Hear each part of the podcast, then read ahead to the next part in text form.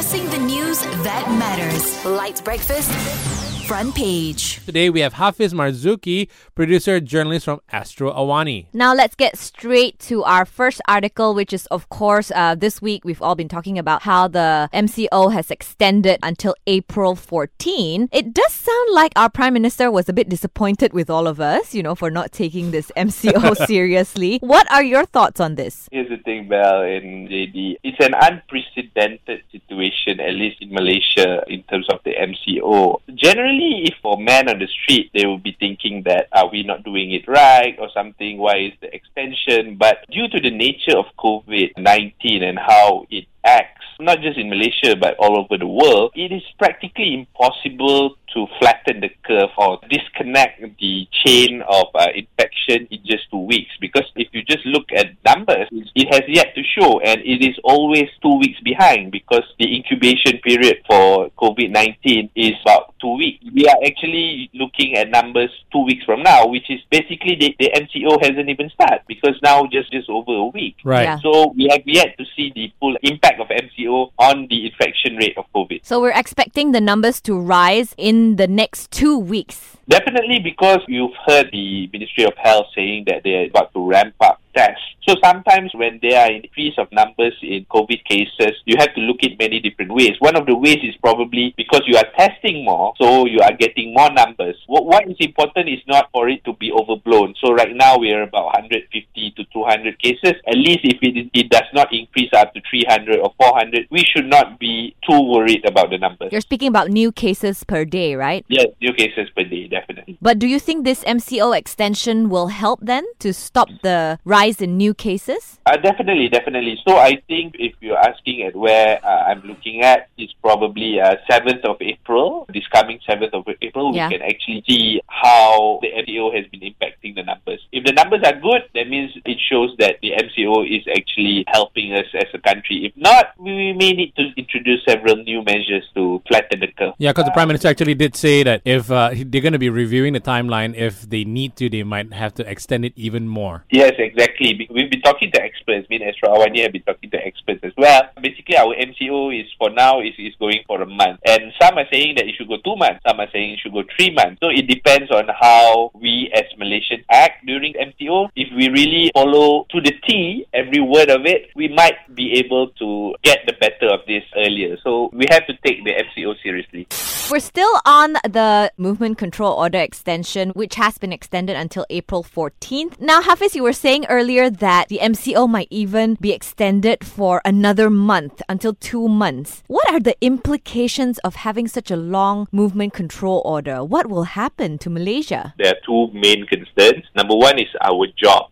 What will happen to our jobs? And I say jobs here, it means basically our pockets, our salaries. What's going to happen? Employers able to continue paying their employees for an extended amount of time without any work given.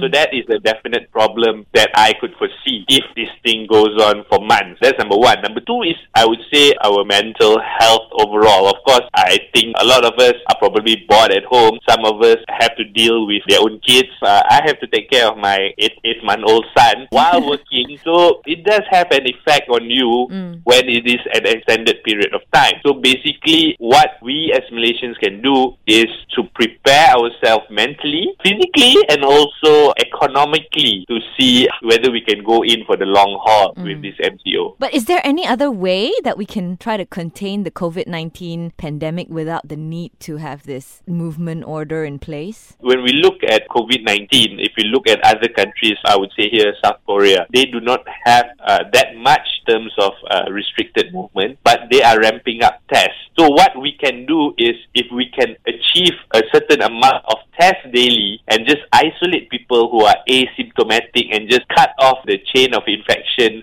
there and then I guess we could actually not have a restricted movement order, while at the same time we can still resume our normal lives, but we need to isolate people who are infected with COVID-19. And people need to come forward if they have been in close contact with people who are positive, right? Definitely. They have to come forward, and people people actually have to ensure that even if you are asymptomatic, you have to be aware of where you go and where you could have picked it up from. So this is to ensure that the virus spread is contained and it doesn't go to unnecessary places. So authorities have said that firmer actions will await those who flaunt the MCO rule. So what type of actions will be taken against those who do not follow the MCO? If we look at the Prevention and Control of Infectious Disease Act 1988, there are a few tiers of flaunting the rules. The first one, I think you'll be fined and also could be prison. And of course, the fine will increase as the frequency of offences increase. So right now, it looks like the authorities are not being heavy-handed with this. They are not merely giving summonses or charging those who are flaunting the rule. But if this persists,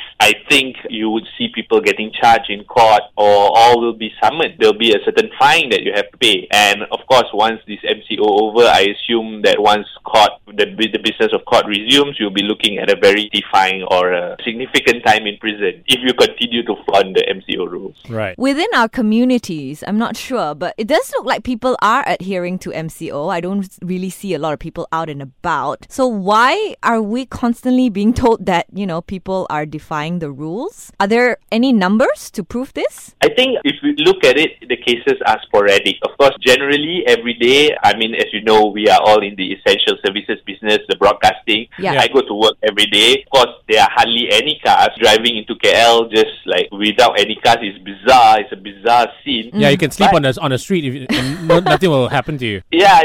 So I mean, it feels like a dystopian future or a scene from yeah. You know, it does evoke that sense of emotion. But I think, as you hear what the PM said, right now it's about 95% of adherence. There are 5% who are still not adhering, and it doesn't mean that they go out daily or maybe they lepak somewhere or they hang out somewhere. No, it means that probably they go back to their hometowns. They come back from their hometowns. So these are, say, those who are not following the rules, because it's simple. The MCO means you just stay put wherever you are, whether it means your home, your grandmother's home, your in-laws' home. You have to stay put wherever you are. This is to ensure that the chain of infection gets cut. So it doesn't mean, I have to go back to my home. So these are the reasons that people are using to make the commute from whether it's interstate or intrastate travel. Okay, so those who have gone balik kampung that last time before the MCO started, they have to stay put in their kampung, right? Yes, exactly. So far, 10,000 out of the public event participant has been identified, says our IGP. But there were about, 15,000 participants? Or more. At the tablik? Yeah. So how important is it for all these participants to come forward at this point? It is of paramount importance because right now, the outbreak, I would say the increase in clusters seems stem from this cluster. So it is important for everyone, whether you have, everyone who attended the event, whether you are asymptomatic, whether you are coughing, having a flu or everything, everyone has to come forward and get themselves tested. And not only them, their family members should also come, and whoever they meet throughout this period, basically from 27th of February until now, it's about close to a month. Everyone who has met them has to come and say that, you know what, I've met someone from the Tabit Cluster, please get me checked for COVID-19. But like you said, it's been almost a month. So how many people have they met within the month? And that begs the question, we are calling it second generation, third generation, whoever they meet has been infected, and whoever that person meet has been infected. So basically, it's the grandchild of infections. So I know it sounds really hard because it's a month. Some people, I would say, you don't even remember where you went last week. Exactly, yeah. So, but because the asymptomatic effect of COVID-19, sometimes it will probably be too late when you actually know or you're actually aware that you have COVID. If you meet, make sure you check. Even in Astro Awani, we've had brushes with people who met COVID patients, right. Positive COVID patients. We are on high alert. We are checking ourselves, like our temperature daily. We're making sure no one is coughing and everything. It's the new normal. You just have to understand that this is a critical time in our country. Yeah. We have to be vigilant on all these things. So please come forward and get yourself tested. Yeah, but on the flip side, there was also an article out that says that our health DG says that we shouldn't stigmatize to be from the Tablik event. I also have a personal opinion on this, but I think there's a fine line between stigmatizing and also attributing reason. The fact remains, there is a significant portion from the Tabit Cluster. Whether it's their fault, of course, nobody wants to be spreading COVID, but it is a fact that it is from that cluster. So I think, of course, we as the public who did not attend the Tabit should not be demonizing them. But what I'm saying is, if you know you've attended the Tabit gathering, don't hide it from anyone. You have to come forward and do your part, not just for yourself, not just for your family, not just for your community, but for Malaysia. Just be responsible, right? Forward. Yeah, that's the responsible thing to do.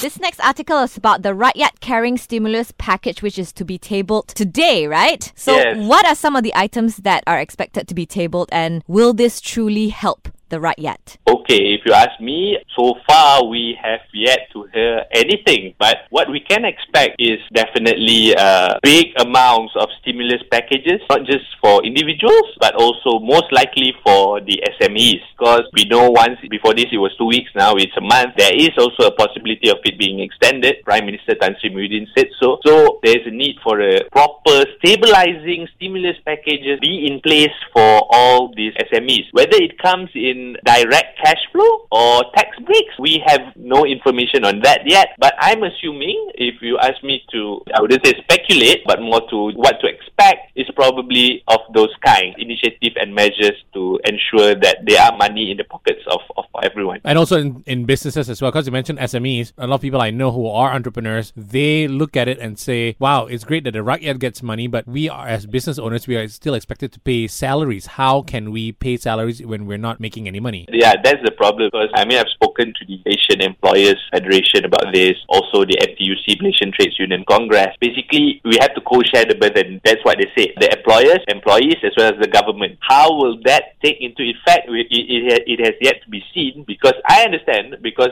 you can only pay wages for work given. Yeah. If there are no work given or work made, how do you pay the salaries? But this is extraordinary times. The key thing here from the stimulus package to be announced today, how do we maintain employment? How these entrepreneurs, how your friends can get enough from the government, whether in the form of tax breaks, whether in the form of cash flow, how can they maintain employment, not just for the duration of MCO, but also the possible extension of MCO. So that's the key here. Is it possible to get employees to just take unpaid leave for this extension of MCO? If you look at it from the employee's point of view, it's a bit disheartening, because it is only like first half of the year. Yeah. And if you were to take unpaid leave, they all have their commitments and stuff. Of course, we have all these measures by Bank Negara. It's been a moratorium on loan payments. But is it enough for them to live day to day? Because if you're not getting salary, it means that you have to find other ways to fill in the hole. And now when everyone is restricted movement, you can't find new work. You can't do part-time work. You can't go Grab and stuff. So it's a catch-22 situation here. There is a need for the government to come up with a stabilizing initiative to ensure that not everyone is shortchanged and we can pull through this together.